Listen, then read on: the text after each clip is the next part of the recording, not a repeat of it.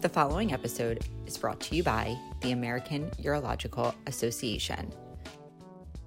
Good evening and welcome to the Global Advancements in Bladder Cancer course.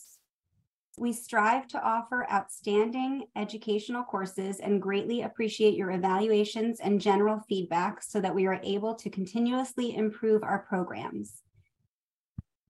The A U A is accredited by the A C C M E and designates this activity for a maximum of one point five A M A P R A Category one credits. Evaluations are very important to us. Course evaluations and C M E credit will be administered electronically on the A U A University immediately following the program today. As the A U A continues to develop virtual education that meets your needs, we welcome your feedback regarding both the content and format of this activity.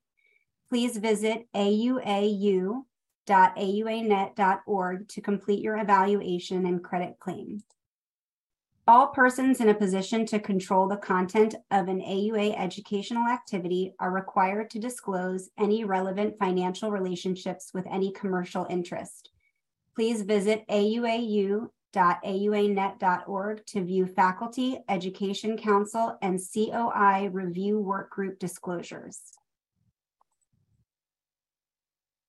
The A U A would like to thank AstraZeneca for providing an independent educational grant to support this activity. This activity is meant to be educational in nature and in some instances reflects the opinion of the presenters. The information does not guarantee accuracy of claims submitted. Please verify the accuracy of individual medical claims submitted and please follow individual insurers' rules. Finally, I'd like to extend a special thanks to our course director, Doctor Cheryl Lee, for her time, talent, and expertise in developing this program and keeping it relevant with the many advances. Thank you as well to our distinguished faculty for t- participating in the course. Well, good evening. I'm Cheryl Lee. I'm chair of the Department of Urology at The Ohio State University, and I'm really pleased to be your course moderator uh, this evening. This ninety-minute course is going to address new and emerging treatment options for non-muscle invasive disease and some for uh, muscle invasive bladder cancer. Our focus is going to be on some of the side effects and interventions of these new agents, and we're also planning to review guidelines specific to first and second line therapies, uh, particularly for non-muscle invasive disease. We'll also be discussing the timing and usage of neoadjuvant and adjuvant systemic therapy for muscle invasive disease. We'll touch on the B C G shortage and how that impacts our treatment of patients. And lastly, we'll think a little bit about the urologist's role in clinical trial enrollment. Um, So what we're going to do now is take a look at our learning objectives. So these are the learning objectives for our case-based course today. You'll be able to see these on uh, A U A University, um, and we'll be covering this over uh, a series of several courses today, several cases today. Now I'm pleased to introduce our outstanding faculty, uh, Doctor Max Cates from Johns Hopkins University, Doctor Bogdana Schmidt from the University of Utah, and Doctor Debashis Sundi from The Ohio State University. Welcome.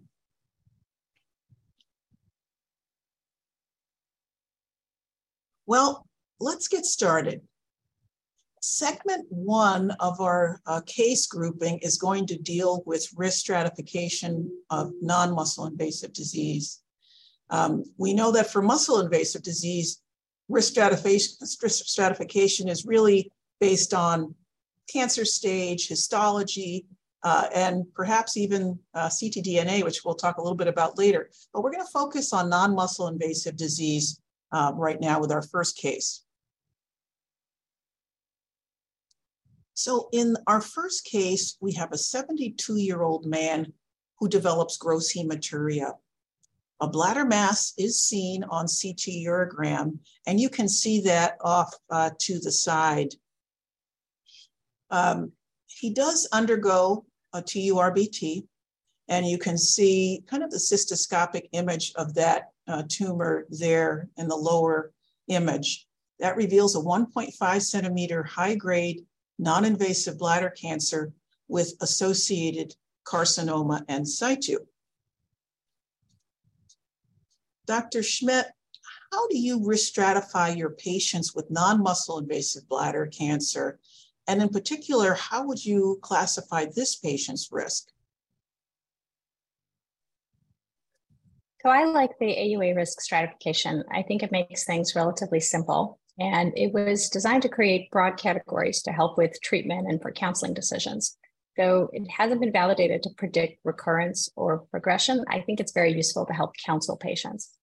So low risk is what you think it would be. It's your solitary low risk lesion or a pun lump. Intermediate risk is, oh yeah, that's great, you can get that, is one up from that.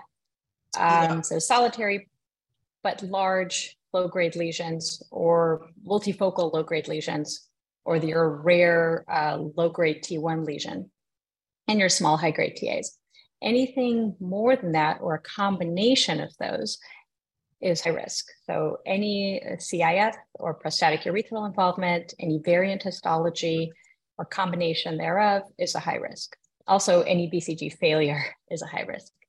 So this patient has a small high-grade T A and C I S, which makes him high risk. And if you use the U R T C calculator, he has a primary high-grade solitary tumor that's under three centimeters and C I S. So his progression risk is probably about ten percent at five years without any additional treatment. Doctor Cates, suppose this patient didn't have carcinoma in situ. How would that change his risk stratification? And as we're thinking about that, should all intermediate risk patients be managed the same way? That's a great question, Doctor Lee. So as we know, there are so many different patients that go into this category, this broad category that's intermediate risk disease. And efforts by various groups, for example, the International Bladder Cancer Group, among others, have really sought to further stratify this heterogeneous population of patients. Essentially, it really comes down to trying to stratify who should receive B C G, which would typically be those high-grade, uh, non-invasive uh, intermediate risk cancers that are on the larger side of the intermediate, intermediate risk group. So maybe those two, three centimeters, high-grade, non-invasive cancers versus uh, those intermediate risk patients that have, say, a, a single uh, recurrent low-grade lesion that maybe should be receiving in, uh, intravesical chemotherapy. So this is uh, a major effort that that's ongoing, uh, and um, and one we'll we'll be looking to in the future. That's quite interesting, um, Doctor Sundi. What what would be your approach to treatment and surveillance of our original patient? So the patient that was high risk, um, rather than the uh, the patient we were just we just posed to Doctor Cates, which was intermediate risk. Thanks for the question. Uh, it's an important one. High risk non-muscle invasive bladder cancer, of course, affects many people, and um, you know I think the the and and you know there's many components to this this question. First of all, I'll, I'll say that. Probably the treatment approach I would favor is um, intravesical B C G immunotherapy.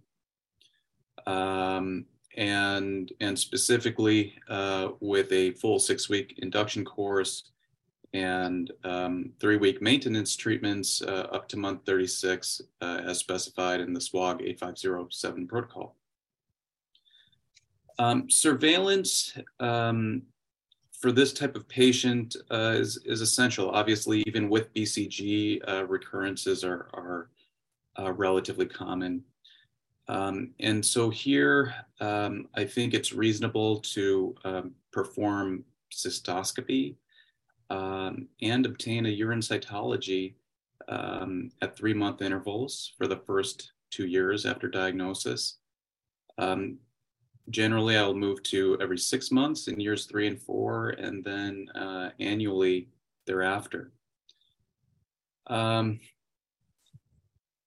the, you know, of course, if you see a tumor uh, visually on, on cystoscopy, you know, it's pretty uh, straightforward what you need to do, obviously, get a biopsy, uh, whether it's under anesthesia or not. Uh, cytology introduces some, you know, complication. You know, I will say um, it may benefit you to kind of have a relationship with, or at least understanding how your cytopathologist at your hospital makes calls. There's positive and there's negative and there's atypical. What does that mean? Uh, atypical might mean negative, atypical might mean positive. Um, I think it's reasonable in some cases to try to adjudicate an uh, atypical cytology uh, using uh, a Eurovision fish test, for example. Um, and if you do have someone who has a, a patient who has um, a recurrent tumor, or someone who has a positive cytology in the absence of a visible tumor, Um, don't forget to evaluate your sanctuary sites. And so what I mean by that is by obtaining selective upper tract cytologies of your ureters and remembering to biopsy the prostatic urethra, either by um, resection or, or cold cup biopsies. Uh, you know, I think the final comment I'll, I'll make here is that this is really um, an exciting area um, in terms of um, innovative biomarkers. So Um, emerging evidence would suggest that some tests, such as uh, the C X bladder monitor from C X bladder or the U C G P from Convergent Genomics, might in the near future be able to help us uh, modulate, so to speak, the frequency with which we subject our patients to cystoscopy. And, and that's important because, um, you know, that constant cystoscopy and surveillance is, is a burden to the patient. And um, I forgot to mention, uh, periodic imaging is, is important too. So uh, guidelines would suggest evaluate the upper tracts every one to two years. I do it every two years. Uh, C T urogram is my um, upper tract surveillance imaging modality of choice. Any, any other thoughts from the other panelists on this patient?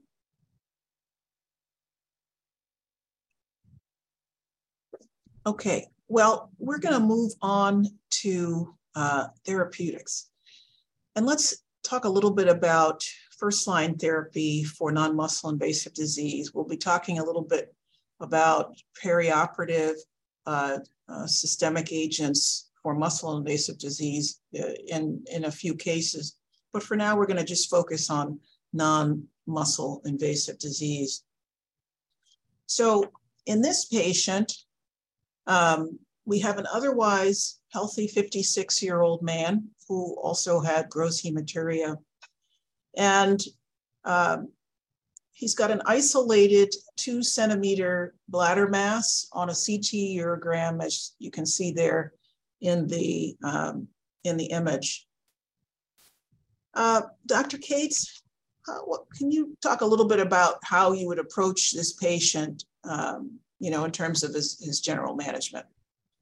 Sure. So uh, this is a new bladder mass. So, so this is perhaps the most important part of this patient's bladder cancer journey, in that a T U R B T has the opportunity to be curative here, is the opportunity to diagnose and stage and treat this tumor.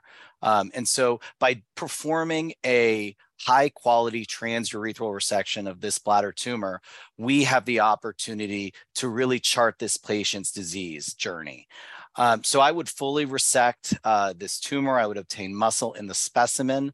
Um, in my practice, a tumor like this, I, I would give perioperative gemcitabine in the uh, recovery room, uh, knowing that um, uh, SWOG uh, zero three three seven demonstrated a benefit to giving perioperative intravesical gemcitabine uh, with a thirty-four percent cancer recurrence rate in the gem arm versus a fifty-four percent uh, recurrence rate in, in the normal saline arm. So a twenty point spread. So that's why it's, it's routine in my practice. And following that, um, I would, um, uh, you know, uh, follow up the patient's pathology and then go from there. But the, the most important aspect is really that transurethral resection. Well, um, I think we just cannot undervalue the importance of a good T U R. I completely agree with you. Um, and we'll talk a little bit more about um, efforts that can help to improve that T U R. But let's say you, you're going in to do the T U R, and this is what you see at the time of cysto, this, this image here. Um, and I'm just going to uh, say you're going to do your, uh, your T U R. I've got a small video to show. And while you're resecting, you get an, you, the patient has an obturator jerk. And this is what you experience. Now, um, how would you manage this situation? You've talked already about the importance of perioperative intravesical therapy. Um, how, how are you going to approach this patient now? Not that any of us have ever had a bladder perforation, but you know, what? How would you manage this? So this is a you know an unfortunate uh, scenario, but one that happens uh, uh, you know from time to time, and and and it's important to to recognize first and foremost that the injury occurred, um, and then I I would uh, perform a cystogram to evaluate the perforation. Um, if there's evidence of intraperitoneal, of a significant intraperitoneal uh, extravasation uh, or leak, I would repair it at that time. Um, if not, I would likely leave a Foley catheter for prolonged uh, bladder drainage. Um, I would not uh, give the patient intravesical chemotherapy. In this scenario, I would worry about uh, both local toxicity by doing that, as well as systemic absorption and systemic toxicity. Well, um, you do all those things. You have your catheter in, you've done your cystogram, you had your perforation, uh, and, and the patient recovers. Um, a cystogram is performed after the catheter comes out. Things look good, no, no leak. His final pathology is a clinical T A urothelial carcinoma. Now, you obviously did not give the perioperative uh, chemotherapy as we discussed. Would you consider adjuvant intravesical chemotherapy with this pathology? And, uh, and then how often would you survey the patient? So I, I would really view that this is where risk stratification is so important, um, as, as discussed by Doctor Schmidt. Really, this is a two centimeter low-grade non-invasive tumor. This is a low-risk lesion. Uh, and the A U A guidelines that have recently been updated specifically speak to this, that I would perform an initial cystoscopy uh, at around four months, three to four months after um, this resection. And if things look good, I would then perform another cystoscopy six to nine months, and then annually thereafter. So I, I, I would uh, I would not I would de-escalate sort of the traditional uh, intensive surveillance that you might do, for example, for an intermediate risk or a high risk patient um, in this specific scenario. Now it's interesting. Um, a lot of patients are really excited to have that relaxed surveillance with cystoscopy. I'm sure you also have the patients who are kind of anxious, right? And they're nervous about going nine months and then uh, uh, annually, and then you know stopping the surveillance at five months. Um, how how does the panel deal deal with that for patients? Anyone can chime in. I try to tell them that this is a good thing, that this really is indicative of the fact that this cancer is unlikely to kill them, but is more likely a nuisance. And we're trying to decrease how much of a nuisance it is. Yeah, I mean, I, um, I personally let patients know they've graduated to the relaxed surveillance. And so uh, really try to foster, foster that and support the relaxed surveillance for these uh, lower risk patients. Okay.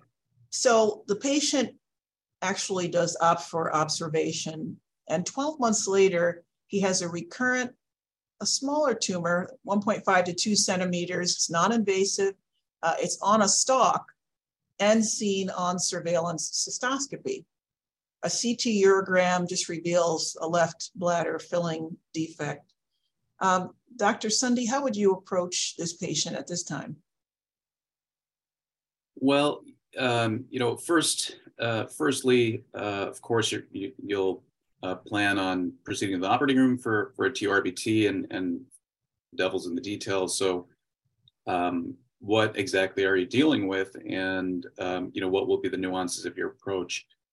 You know, I think in um, in our field, there's a, a cognitive association which can mislead us sometimes, that something that looks low grade is low risk, right? And we've talked about this a number of times already with, with what Doctor Schmidt has brought up and what Doctor Cates discussed. Um, but of course, a low grade T A tumor, or low grade non-invasive tumor, as this tumor appears to be based on flexible cystoscopy, um, may be a bit higher risk. In fact, this has recurred within twelve months. Um, this is uh, likely an intermediate risk tumor. So that's, you know, kind of what you're thinking going in. Um, and, and let's talk again about the, the SWOG zero three three seven trial. Okay, you know, you're patting yourself on the back. I think I've recognized an intermediate risk tumor. I think that uh, Doctor Messing's trial, S O three three seven, was for low risk non-muscle invasive bladder cancer. Maybe I shouldn't do gemcitabine. Um, and that's, that's where this things can get tricky. Um, so If if you were to look at, you know, the, the baseline characteristics table of the S O three three seven trial, you'll recognize that actually a lot of the patients who were evaluated were of intermediate risk. And that's really, I think, the beauty and power of, of this prospective um, study. Um, I think, um, you know, about a third of patients had recurrent tumors.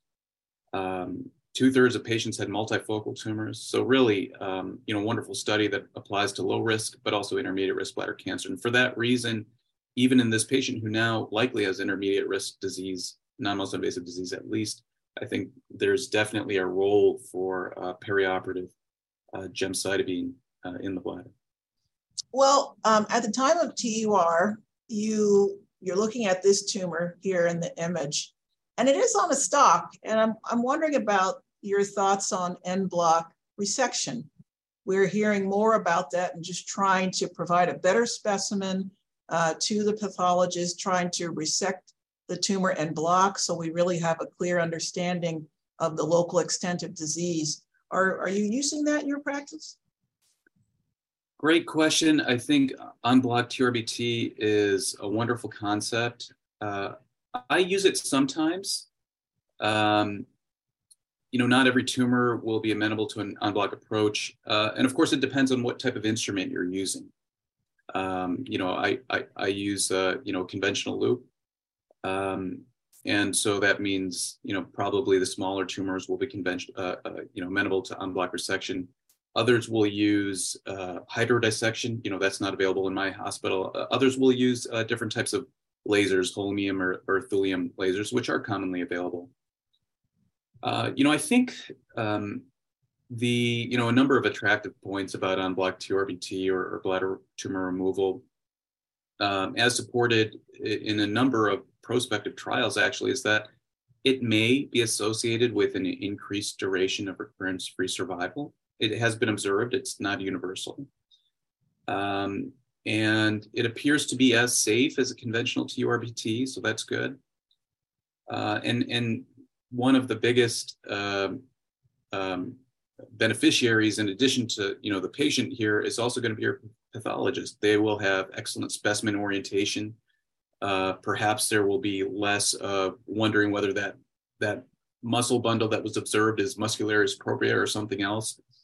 Um, it has been observed in prospective studies that uh, the rate of the ability of the pathologist to uh, perform T one substaging is increased uh, with uh, non-block technique. Um, and I think in, in the largest study, uh, we know at least it's, it's non-inferior with respect to oncologic outcomes and safety. So if you can do it, I, I strongly encourage it, and it's possible with a number of tools. And here's an example of, of that.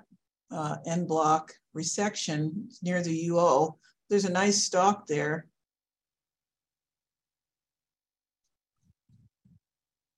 So this, this uh, after the T U R, the pathology reveals a low-grade T A tumor. And, it, and it, that's pretty consistent with what it looks like, non-invasive. Um, what's your treatment choice for intermediate risk disease, and, and how would you now treat this patient specifically? You kind of alluded to some of this just, just a little bit ago. Well, at this point, you know, the, you know uh, by the time you've re you're reviewing the pathology report, of course, you've given the patient uh, the perioperative gemcitabine.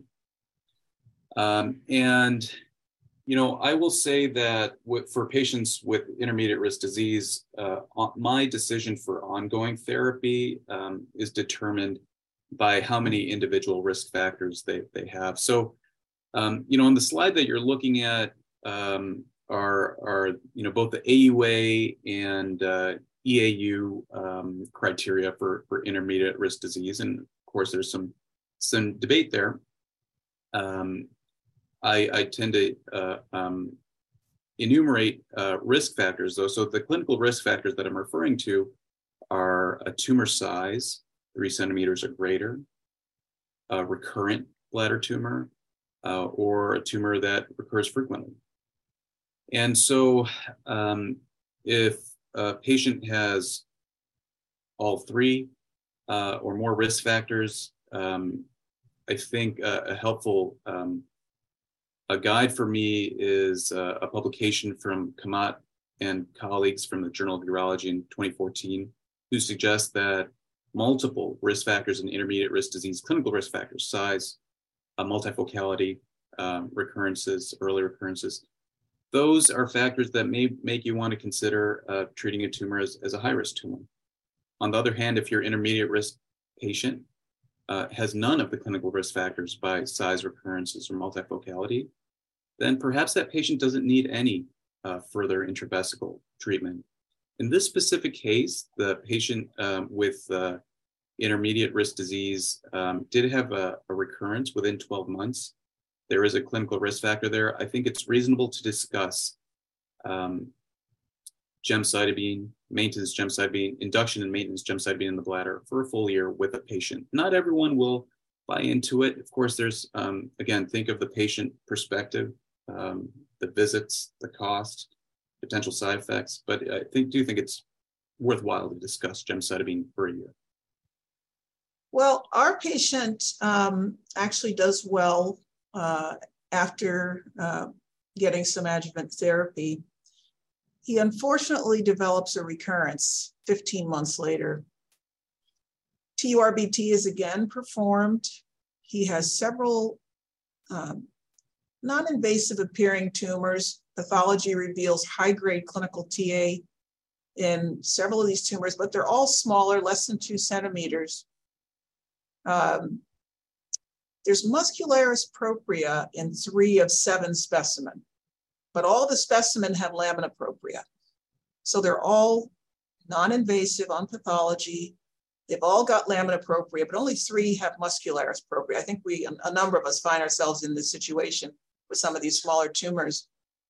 A recent C T urogram is negative. Doctor Schmidt, how, how do you manage or counsel the patient now looking at that pathology?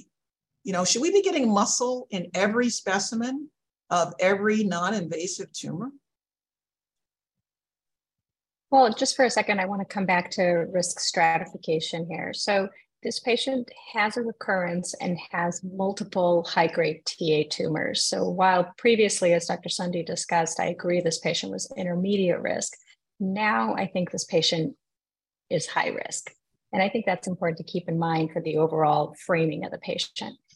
Coming back to um, this particular case on the muscle, when all the tumors are visible, there's no C I S anywhere, multiple small tumors, I probably would not do a re-resection to look for muscle in every single one.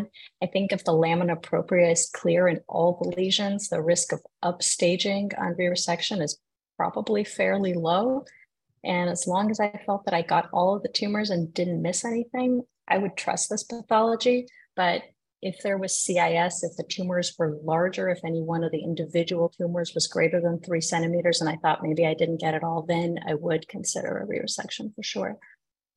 Um, It sounds now, like you're leaning towards treatment, you know, with, with B C G. Um, it can be challenging to know how much B C G you give and how long.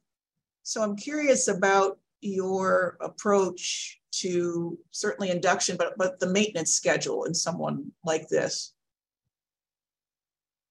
Yeah, well, my, my favorite B C G trivia in general is that uh, the six-week induction course, the fact that that wasn't based on any evidence, it was just based on the fact that Doctor Morales got six separate vials shipped to him and he was doing initial treatments. And so that's where the six weeks comes from. So induction is, there's no, no debate, it's only six weeks. But for maintenance, um, we think about either one year of maintenance or three years of maintenance per, per the SWOG protocol. And when you look at, thank you for pulling up that slide, E R T C three oh nine six two, looking at using full dose B C G or one third dose B C G with one year or three years, we learned in, in this trial that the only difference that was significant was one third dose for one year is not as good as full dose for three years. So in a perfect world, I would like to do for intermediate risk patients, full dose for one year and full dose for three years for my high risk patients. But obviously in the time of B C G shortages, we don't always have those luxuries. So it's nice to have this data to be able to fine tune our, our ability to provide good care for patients. Well, speaking of B C G shortage, I think this has really affected um, so many of us across the country and the world. Uh, and we really had to to rethink uh, our management to some, some degree. At the same time, um, we've kind of been rethinking our definitions for B C G failure and have actually uh, thought more about the patients who have the highest risk of disease across all of our uh, prior categories of B C G failure, be it B C G refractory disease, unresponsive disease, or recurrent disease, or relapsing disease. So this definition of B C G unresponsive uh, uh, diseases is really uh, something that's become very important in the field and, and really triggered the design of clinical trials. So I thought this is a great uh, segment for us to consider a patient. So we have uh, our third patient, who is a seventy-six-year-old gentleman diagnosed with carcinoma in situ of the bladder after a workup for irritative voiding. Uh, imaging is negative, and his regional urologist recommends B C G, but has no access to the medication due to the B C G shortage. Uh, Doctor Sundi, how have you been affected by the B C G shortage, and how have you managed high-risk patients? Um, and for that matter, how, how have you managed intermediate-risk patients in, in this context? That's that's a great question. Uh, very topical. Um, the worldwide B C G shortage continues, um, and you know I have been affected by the B C G shortage at, at multiple times. At the moment, at our hospital, uh, we do have plenty of B C G. Um, you know, I, I don't think Merck directly determines um, which medical centers get B C G. I think there's some uh, distributor uh, or warehouse network that.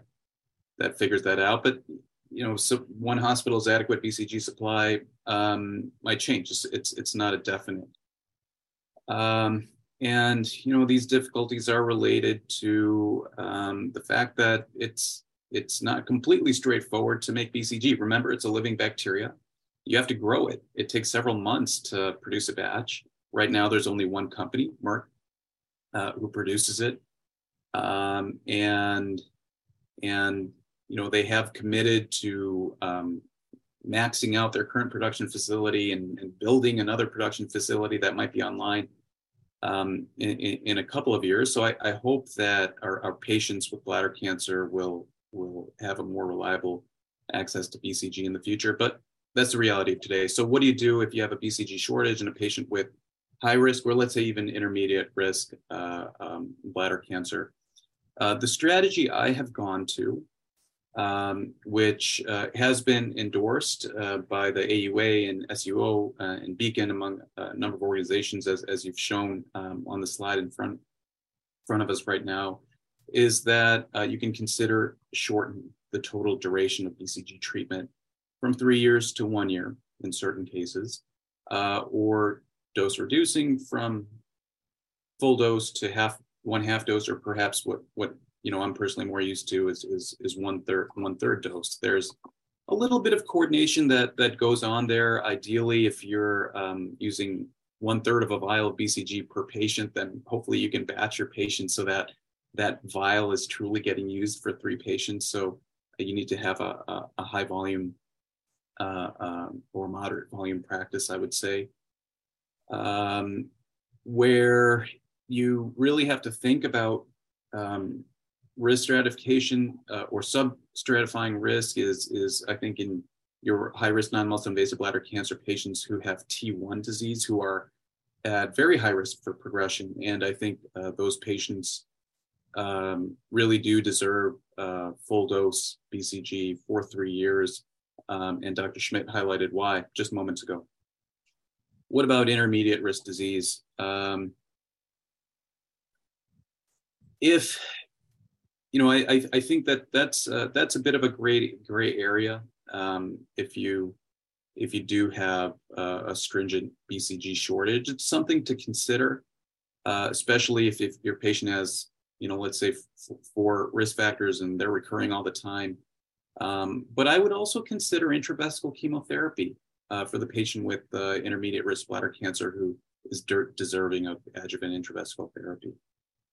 Yeah, I think that's what many of us have, have had to do. And um, and particularly for the low intermediate risk, uh, I mean, that that's always been my standard practice. So I think really exploiting intravesical chemotherapy is a great option there. So this yeah. Is oh, sorry. And, and, I mean, I think there's, uh, you know, there's a little bit more hope on the horizon too. It's, we're not just dependent on one company and their production facilities, right? So this is where, you know, some of the innovation in the field has come to play. Um, you know, there's a, a trial uh, reported out in twenty fourteen um, by Wrench et al. That suggested that um, the Connaught strain of, of B C G um, was, you know, maybe more oncologically effective than, than the TICE B C G strain, which is what we have now. And, and um, you know, there's a Tokyo B C G strain as well, and, and uh, the SWOG one six zero two uh, clinical trial Uh, that a number of us have participated in is evaluating whether um, a Tokyo B C G strain, um, uh, how the oncologic efficacy of a Tokyo B C G strain will compare to the TICE B C G as compared to um, intradermal vaccination with Tokyo B C G followed by intravesical B C G. So this sort of innovation may make a different B C G strain, um, encourage the availability of a different, different B C G strain, which would further alleviate our shortage.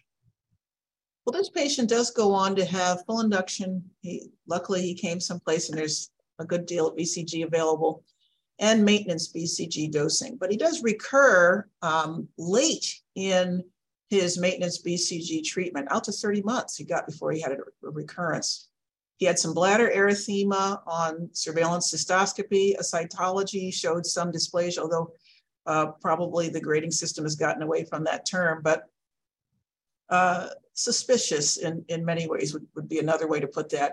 And a urinary uh, reflexed fish, fluorescence in situ hybridization, is positive. He's got a C T urogram that reveals no upper tract uh, or uh, metastatic disease.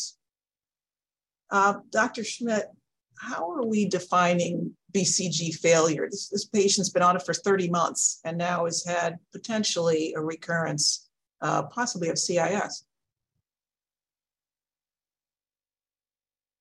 Well, certainly for this particular patient, I would take them to the operating room and find out what is going on and confirm that it is indeed C I S or what, what else is happening. But the, the terms B C G failures and B C G unresponsive, it's, it's pretty confusing, and there are a lot of these terms. So I want to try and break it down a little bit and make it simpler if I can.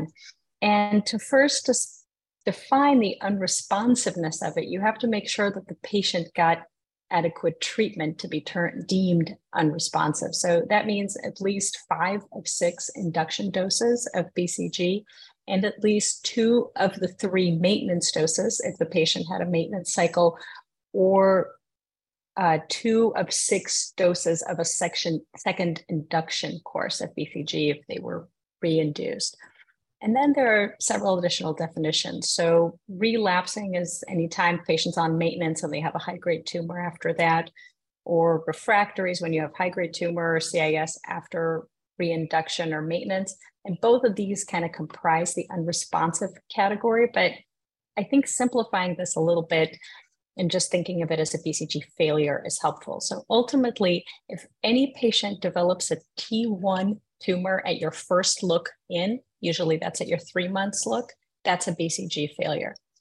If they have a T A at six months, that's a B C G failure. And if they have any C I S within twelve months, that's a B C G failure. And that is the new definition that the F D A is now looking at and kind of defining for patients who are trying to do trials for patients who have this unresponsive disease where indeed they had failed B C G and were looking for additional options. Well, that's a great lead in to our next case, which is dealing with some of the um, newer therapies that are used to treat patients who are B C G unresponsive. And to illustrate this, I, I want to um, discuss a case. This is a patient of mine. It's a real patient. um, and it, and it uh, speaks to some of the challenges we face. This is a, a very nice seventy-one-year-old gentleman who was diagnosed with Um, high-grade T one bladder cancer after a workup for microhematuria and a U T I back in September of twenty eighteen. And, um, you know, he had a T U R that revealed a high rate, like I said, a high-grade T one tumor. And then he came to see me. I recommended uh, that he have a restaging T U R, and that was in January of twenty nineteen. And uh, he had some residual high-grade uh, T one disease at the time of that restaging uh, T U R. Muscularis propria was negative. He, he's very, very committed to bladder preservation, as you'll see. Ultimately, uh, we went, we moved forward with an induction course of B C G, and really soon thereafter, he had another recurrence of high-grade T A and C I S. So we never got a chance to even get to maintenance. Um, so we resected that, that disease uh, and, and we uh, talked again about uh, therapeutic options and opted for a second course of, of induction course of B C G. Um, you know, it, it wasn't long again uh, that he unfortunately Uh, again, didn't get to maintenance, had a recurrence in a high-grade T one. So now we got recurrent T one after two, um, you know, two uh, induction courses of B C G. And, you know, this, this gentleman is, is B C G unresponsive. He's refusing cystectomy. Uh, Doctor Cates, you know, gemcitabine and docetaxel have become pretty popular, and many of us have used it, um, you know, off-label for for treating patients with B C G unresponsive disease.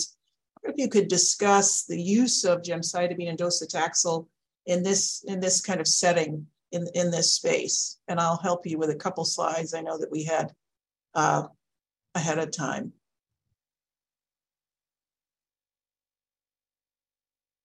Sure, uh, thank you for, for that question. So gemcitabine and, and docetaxel, they're, they're two generic chemotherapies that have been used for, at this point, more than a generation. Um, now, what's their relevance for intravesical uh, therapy for high-risk bladder, non-muscle invasive bladder cancer? Well, Mike O'Donnell, more than ten years ago, uh, really, really uh, sort of paved the way in delivering this uh, therapy, starting in B C G unresponsive patients. Um, and, and today it's utilized in many centers, uh, really across North America. This was a, uh, a survey of members of the Society of Urologic Oncology uh, evaluating what percent were using it in their practice. And, and this survey was three or four years ago. Um, so it could be even more patients at this point. But already at that point, sixty-six percent of respondents um, were utilizing this combination, now called GEMDOSI. Um, other people call it different things, uh, for B C G unresponsive non-muscle invasive bladder cancer. Um, and, um, and, and I think that tracks with what we're seeing across communities. Um, and, and at that point, um, uh, really even uh, a quarter of patients were utilizing it for B C G naive uh, bladder cancer. And that was because this survey was, was given during the B C G shortage. And so speaking about the B C G shortage that we had discussed, this, this was being utilized at, at many centers during the B C G shortage when B C G was not available. Um, and, and so when you look at the data for B C G unresponsive disease, unfortunately, we do not have prospective uh, uh, trials uh, to inform that data. Um, the retrospective uh, data uh, does look quite well. Uh, uh, does look quite good, especially when compared to some of the, the trials. But once again, that's apples and oranges, and I would not compare those. But the retrospective data does show a twelve-month uh, C R, twelve-month complete response rate for C I S patients of sixty percent. Um, and, uh, and so uh, I'm uh, quite optimistic in, in using this drug combination for patients who have B C G unresponsive disease. And I, when I counsel them, I do discuss that there is not uh, prospective trial data for this specific B C G unresponsive population, um, but that it is a promising alternative to radical cystectomy um, for patients who do desire to preserve their bladders. Well, going, going back to our patient, he did actually opt to have gemcitabine and docetaxel. And uh, again, he's very, very committed to bladder preservation. Um, and we tried to really maximize his use with uh, maintenance therapy out to a year. Uh, unfortunately, he recurred uh, again, um, but we probably had a good year and a half or so in between his maintenance. Uh, well, you know, the the entire period of maintenance, but once he got off maintenance, he recurred uh, with just some uh, small volume disease. He had minute early uh, non-invasive papillary urothelial carcinoma that was high grade, and he had a small focus of carcinoma in situ, and his prostatic urethra was negative. You know, at that time, um, we talked about a, a number of things. We uh, reapproached the discussion of cystectomy, but he had pretty a pretty low volume recurrence. So at, at that time, we actually talked about a clinical trial with erdafitinib. Um, he did not have an F G F R mutation, so he was not eligible, though he had been very interested in that trial. Um, ultimately, he opted to have uh, mitomycin C. We didn't have another trial at that moment available for him, but he underwent uh, mitomycin C, and as you might imagine, recurred not, not that long uh, later. And at that point, he had carcinoma in situ. Um, so we're, you know, you're you're seeing this this you know kind of continuing recurrence of of high grade disease, um, and he continues to refuse cystectomy. You know, we had some discussions about the use of pembrolizumab. Uh, it was around this time, I believe, that it was F D A approved or had been approved a few months before. Uh, I think it's worthwhile for us to talk about this with, with the audience. Doctor Sundi, can you discuss um, the use of pembrolizumab in this setting of B C G unresponsive disease? Thank you. That, that that's a really important question.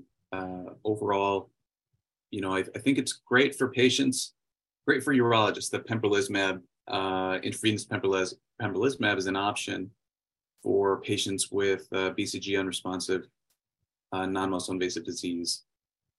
And, you know, I will say that in general, in, in, in across the spectrum of bladder cancer and, and you know, more, particularly more advanced bladder cancers, uh, you know, there's a really great deal of enthusiasm for, for pembrolizumab uh, when you think of patients who uh, progress um, after cisplatin chemotherapy, for example, Uh, for for increasing overall survival. What is pembrolizumab? It, it's an immune checkpoint inhibitor. Um, so in front of you uh, is a, a cartoon uh, that I created on BioRender uh, that that shows a very simple uh, interaction of a cancer cell and an immune cell, the C D eight positive T cell. And uh, the the the you know kind of basic story here is the C D eight positive T cell has the potential to kill the cancer cell. It's a cytotoxic immune cell. And that depends on the C D A T cell uh, recognizing uh, um, cell-presented uh, tumor neoantigen uh, with its uh, receptor. There are checkpoint inhibitors, uh, excuse me, there are immune checkpoints in uh, immune cells. And the example here is that yellow molecule in the middle diagram, which is labeled P D one. So if this immune checkpoint is activated by the P D L one molecule that might be expressed on the uh, cancer cell, or let's say an antigen-presenting cell, that can lead the uh, cytotoxic immune cell to lose function. It might become exhausted. It might not release its uh, perforins and granzymes and and uh, interferons that help it uh, control the cancer cells. So the idea behind uh, pembrolizumab and similar immune checkpoint inhibitors, uh, that's represented in the blue, um, uh, represents a blue colored antibody on the rightmost part of the diagram, is that the immune checkpoint inhibitor may um, interrupt the interaction of, in this case, the P D L one and P D one immune checkpoint, therefore uninhibiting Uh, this T cell from its cytotoxic function. So that's the principle. It's great. But I, I should also say that in the spectrum of, of um, management options for patients with B C G unresponsive bladder cancer, in this specific context, I actually don't have a lot of enthusiasm for pembrolizumab, and, and I'll, I'll explain why. Um, it generally has um, Uh, you know, a relatively unfavorable um, cost to benefit ratio and relatively unfavorable side effect to benefit ratio. And there may be a slide that indicates this, but, um, you know, in general, uh, we know um, um, based on prospective data that there's a nineteen percent complete response rate uh, with pembrolizumab for patients with um, C I S containing B C G unresponsive disease. Yet there's a thirteen percent uh, grade three to five serious adverse event rate, and it's really expensive, um, over you know over ten thousand dollars, nearly twenty thousand dollars. Um, and and there's that that slide that that shows the oncologic efficacy um, as as well as you know some of the toxicities. So if you think about um, you know, the cons, you know, they're, they're, you know, I think a lot of us hesitate to prescribe pembrolizumab as a first line option for people with B C G unresponsive disease. Um, and so a lot of us uh, favor gemcitabine and docetaxel. Uh, if our, if your center has a clinical trial, I'm, I'm sure you you you know, you will enthusiastically screen your, your patient with B C G unresponsive disease for a clinical trial. You'll talk about cystectomy. The reality of the situation though, um, is that once in a while you'll find a patient like Doctor Lee's where bladder preservation is the goal and you've run out of all options. And in that setting, pembrolizumab is a really valuable option. Well, we'll get back to my patient. You know, we actually tried to uh, get him enrolled in a trial we had um, with pembrolizumab, but he had a few challenges with a trial, having to repeat some imaging, having to repeat a T U R because of the timeliness of, of the timing of some of the, um, you know, the interventions. So ultimately, we just decided to treat him because uh, the drug was, was F D A approved at that point. So we, we did, he actually did receive treatment with pembrolizumab. And as you can see, um, unfortunately, he did uh, suffer yet another recurrence. Um, Doctor Schmidt, help me. What, what what should I be doing with with this patient? Do I do I have other other options?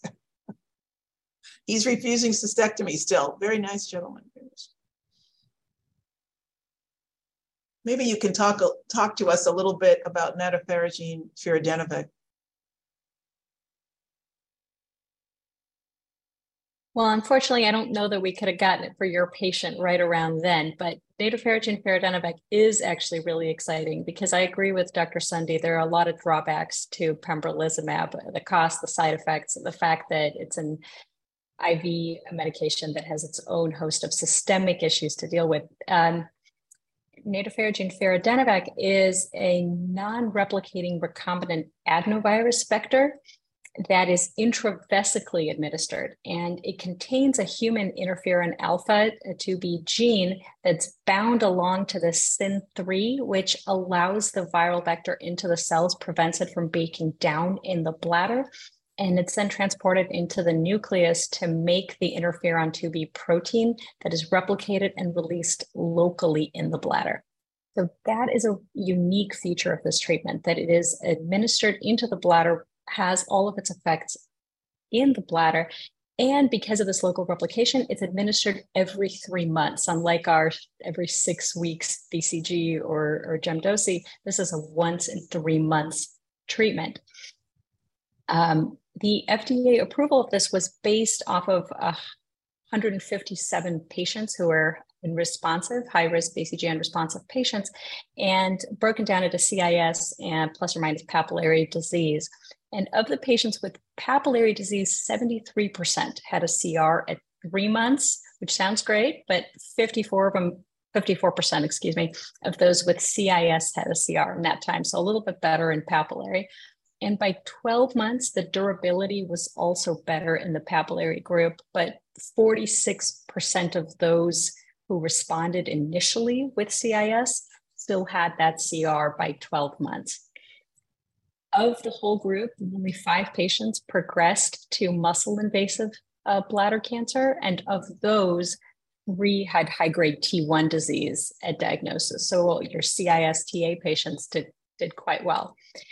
Um, and like I said, the patients with the papillary disease had maintained their uh, durability, their complete response, up to sixty percent of the time by twelve months.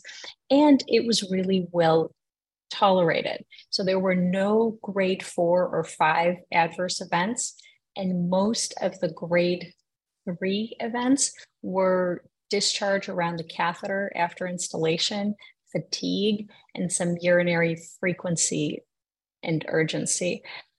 thirty-four percent of patients required dose interruptions, but less than ten percent of those had to do with toxicities uh, related to the treatment. So the dose interruptions had to do more with scheduling of patients rather than treatment-related things. So unfortunately, though, even though it was F D A approved in December of twenty twenty-two, it's still not clinically available for patients. So not only was it not available for your patient then, it's not available for my patients now today either quite yet. So I can't help you yet. Well, speaking of which, we, we did actually uh, think about nadofaragene firadenovec, and it was unavailable.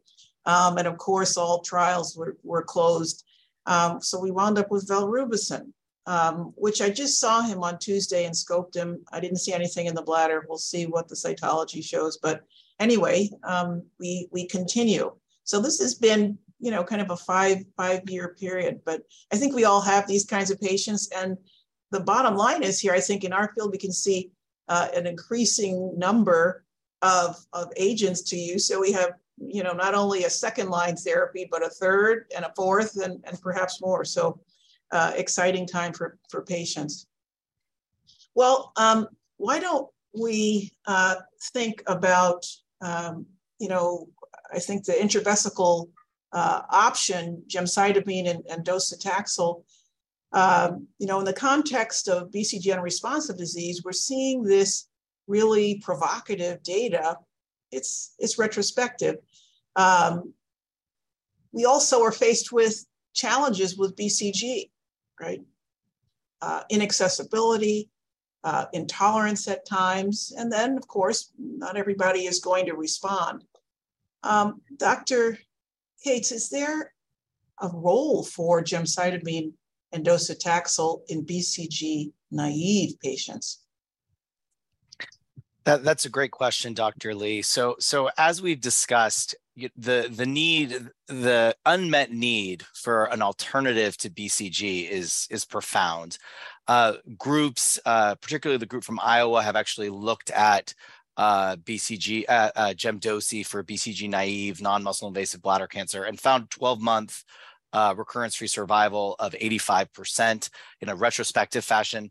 At, at uh, Johns Hopkins, we performed an investigator-initiated trial um, of a single arm, twenty-six patients um, for B C G naive non-muscle invasive bladder cancer, giving them gemcitabine and docetaxel. And uh, thus far, with more than half have met having met their twelve-month uh, endpoint, we're finding similar uh, results of a twelve-month uh, C R of, of around eighty-two percent. Um, so there's there's a lot of promise there. And, and based on uh, some of this, both retrospective and, and our investigator-initiated trial, um, a uh, new uh, uh, phase three randomized controlled trial called the BRIDGE uh, trial has recently opened. Uh, it opened in February of this of this year. The first patient enrolled, and it is randomizing eight hundred seventy patients uh, to intravesical gemcitabine versus B C G. Um, with the primary endpoint of event-free survival, which is essentially a uh, recurrence of cancer, cystectomy, or death, whichever comes first. And so um, we really are, are hoping that uh, we'll find alternatives to B C G, given everything we've talked about today. And one way to get there is by generating data. So, so by uh, enrolling patients in uh, randomized trials like this. It's really exciting. We, we've opened it at the Ohio State University, looking forward to putting patients on. Well, I think we're going to uh, move on to muscle invasive disease. And I have a, a patient that's a little bit unusual in that um, a seventy-two-year-old woman who initially had urinary incontinence, and she had undergone a, retropar a retropubic sling, um, had an incidentally detected low-grade uh, clinical T A Uh, tumor. Now, we never had a chance to review that path, but um, when uh, apparently uh, she later had a recurrence of her tumor after her T U R and had a, a high-grade invasive tumor, which is pretty unusual uh, with someone uh, starting with a, a low-grade clinical T A tumor. Uh, those tumors have, uh, you know, two or three percent risk of uh, progression of, of of stage progression, but this patient also had focal micropapillary disease. And again, unfortunately, we did not have access to these slides to um, reevaluate them with our pathologist, although it's clearly very important, particularly with antivariant histology. She wound up having a restaging T U R, uh, didn't have any residual disease, but also didn't have, um, didn't have any intravesical therapy. So this is, a, again, a, an unusual patient. Um, she had a recurrence of her high-grade clinical T one disease, and that's when I met her. Uh, she came to O S U for a consultation. We really wanted to reassess things. She had just had this recurrence. We took her for a, a, a restaging T U R. You see her path and her imaging there. Um, and, and unfortunately, she had a muscle-invasive tumor with nested features. So again, I don't know how accurate that first low-grade T A tumor, that would be very unusual to have this uh, consequences, consequence of events. Overall, this patient is, is pretty healthy. Uh, she's, she's had an appendectomy and that bladder uh, suspension. Her imaging really revealed no evidence of, uh, you know, nodal extension or nodal uh, metastases or distant metastases. Her creatinine's normal. Uh, on her E U A, she had Um, no evidence of a pelvic mass. Doctor Schmidt, um, how would you counsel a patient like this? She now has muscle invasive disease. She has normal renal function. Um, and, and perhaps you could um, talk to us about your approach in the context of variant histology. Thank you. Yeah, this, like you said, this is a really unfortunate situation and unclear whether this truly is a progression from low grade to muscle invasive disease or just incorrect uh, characterization at the beginning and not adequate treatment of the non-muscle invasive disease before it became muscle invasive. But regardless, she's otherwise young and healthy, and I would be pretty aggressive about treating this patient. I would counsel her towards neoadjuvant cisplatin-based chemotherapy followed by radical cystectomy. And you mentioned in her imaging and on her exam under anesthesia that there's no hydronephrosis or concern for disease. It's greater than T two.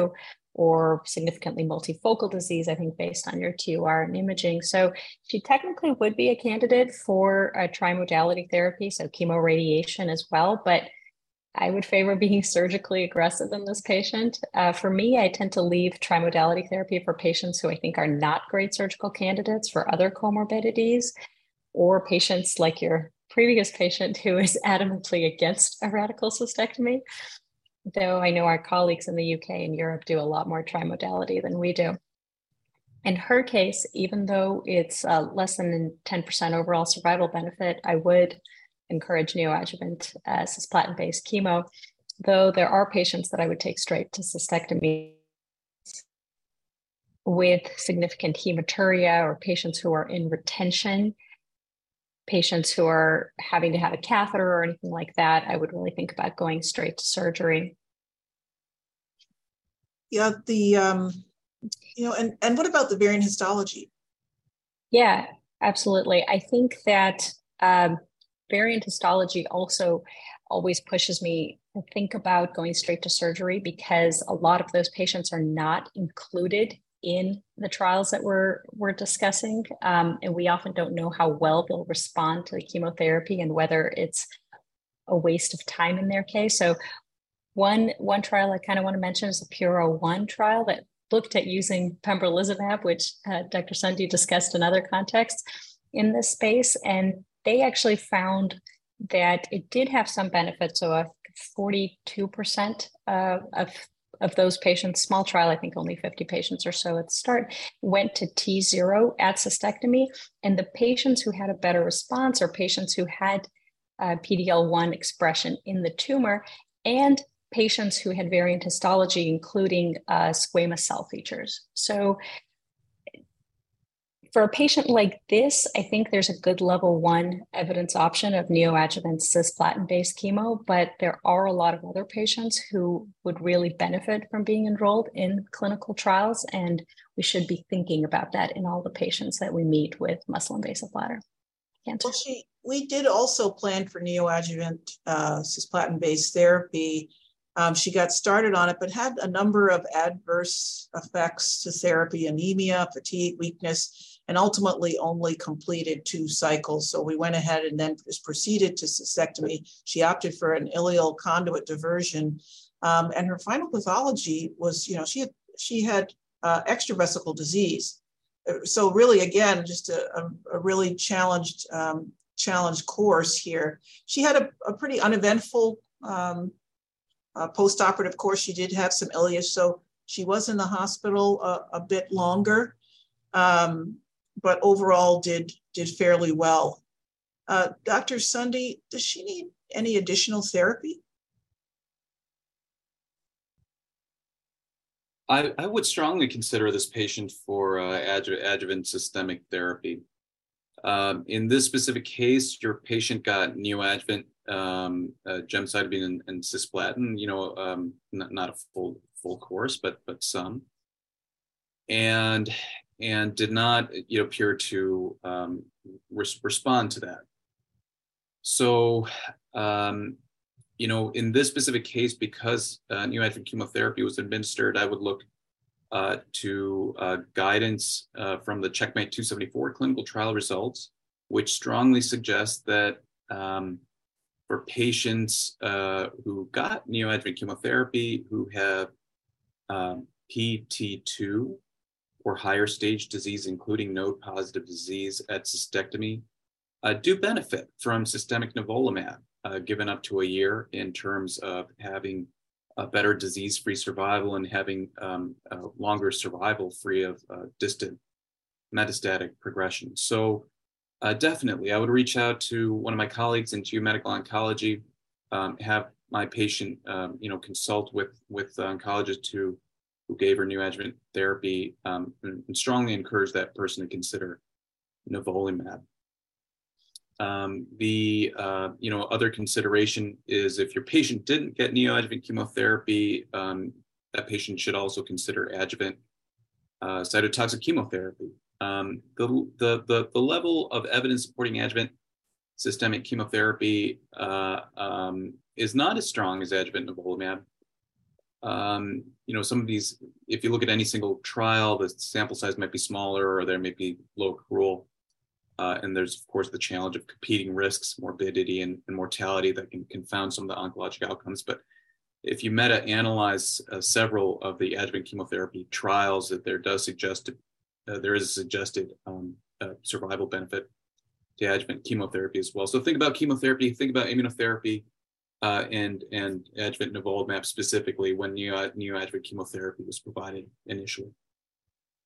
Doctor Cates, what about c t D N A? Should we be using that to, in this day and age to think about recurrence after cystectomy?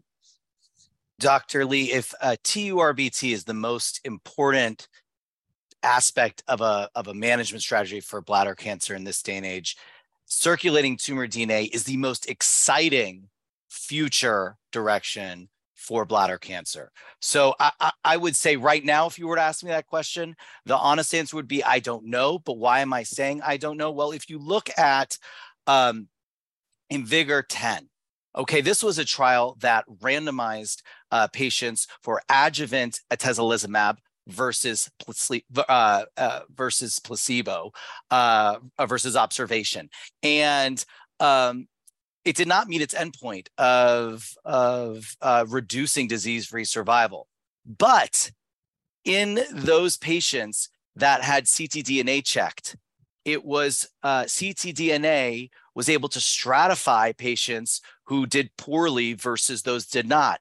And those patients who were c t D N A positive that had circul active circulating tumor D N A, they responded better to atezolizumab versus observation. So when so so the answer to my and, and there's IMvigor uh, eleven, which is actually looking at this specific question of adjuvant therapy for c t D N A positive patients. So it, it is uh, becoming increasingly routine in my practice to uh, check circulating tumor D N A in high-risk patients after cystectomy, those patients with uh, nodal disease, those patients with T three, T four disease like your patient. Um, and I'm very excited about future directions of circulating D N A in the plasma, in the urine, and, and I think that it holds a lot of promise. Bladder cancer has come a long way. So exciting. Well, um, we're winding down, uh, so I want to get to just one last dis uh, this case discussion, and um, we'll and we'll do it relatively quickly. Uh, our sixth segment is really about clinical trials and some of the obstacles that you know we face as as urologists involved in trials. Um, and some of the, you know, some of what we would consider the role of, of the urologist. I want to come back to my patient, the one who's very committed to bladder preservation. He had a couple of different opportunities to participate in clinical trials, and he was excited to do it, actually. Um, in the end, we, we weren't able to, um, unfortunately, accomplish that for him. But um, Doctor Cates, you, you talked about the BRIDGE trial. You're, you're doing another investigator-initiated study. What strategies are you, can you offer us as urologists to successfully open and complete uh, clinical trials? And even if those are small, early phase studies that we can do even at one or a few centers.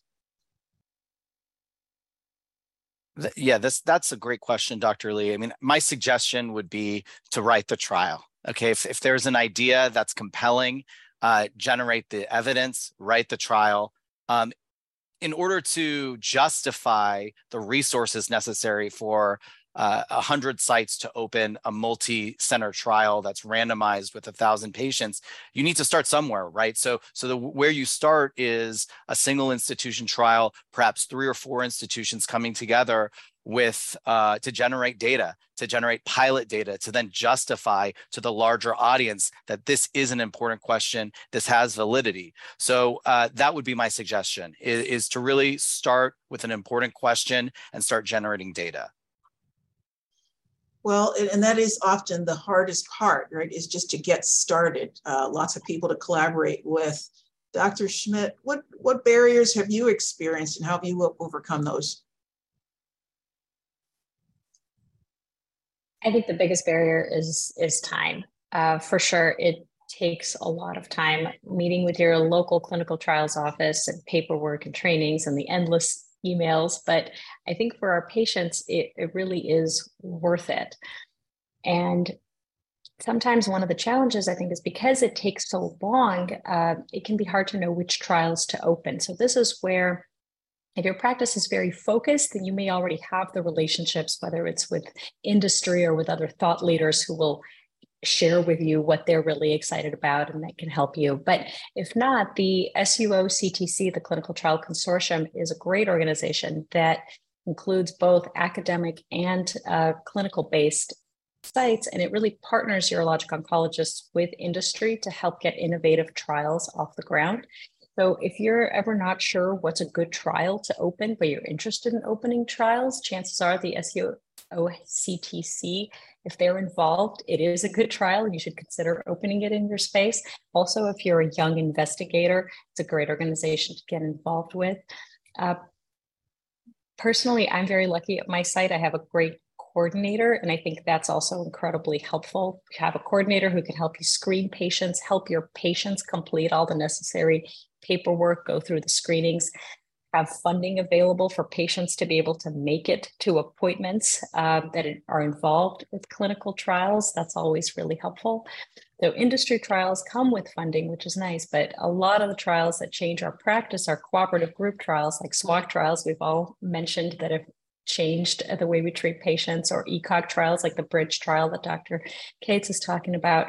So having a dedicated trials nurse in clinic every week is the way you get your patients through it. And as soon as I get more funding for that, that's my goal.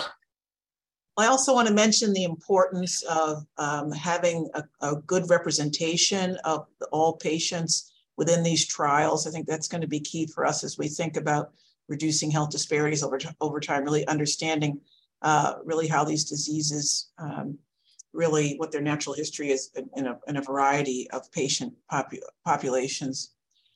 Well, um, I wanna thank everybody for joining us this evening. Unfortunately, we're not uh, able to um, have any additional uh, Q and A, but I think we got to most of the questions in the chat. Thank you again for joining us, and please enjoy the rest of your evening.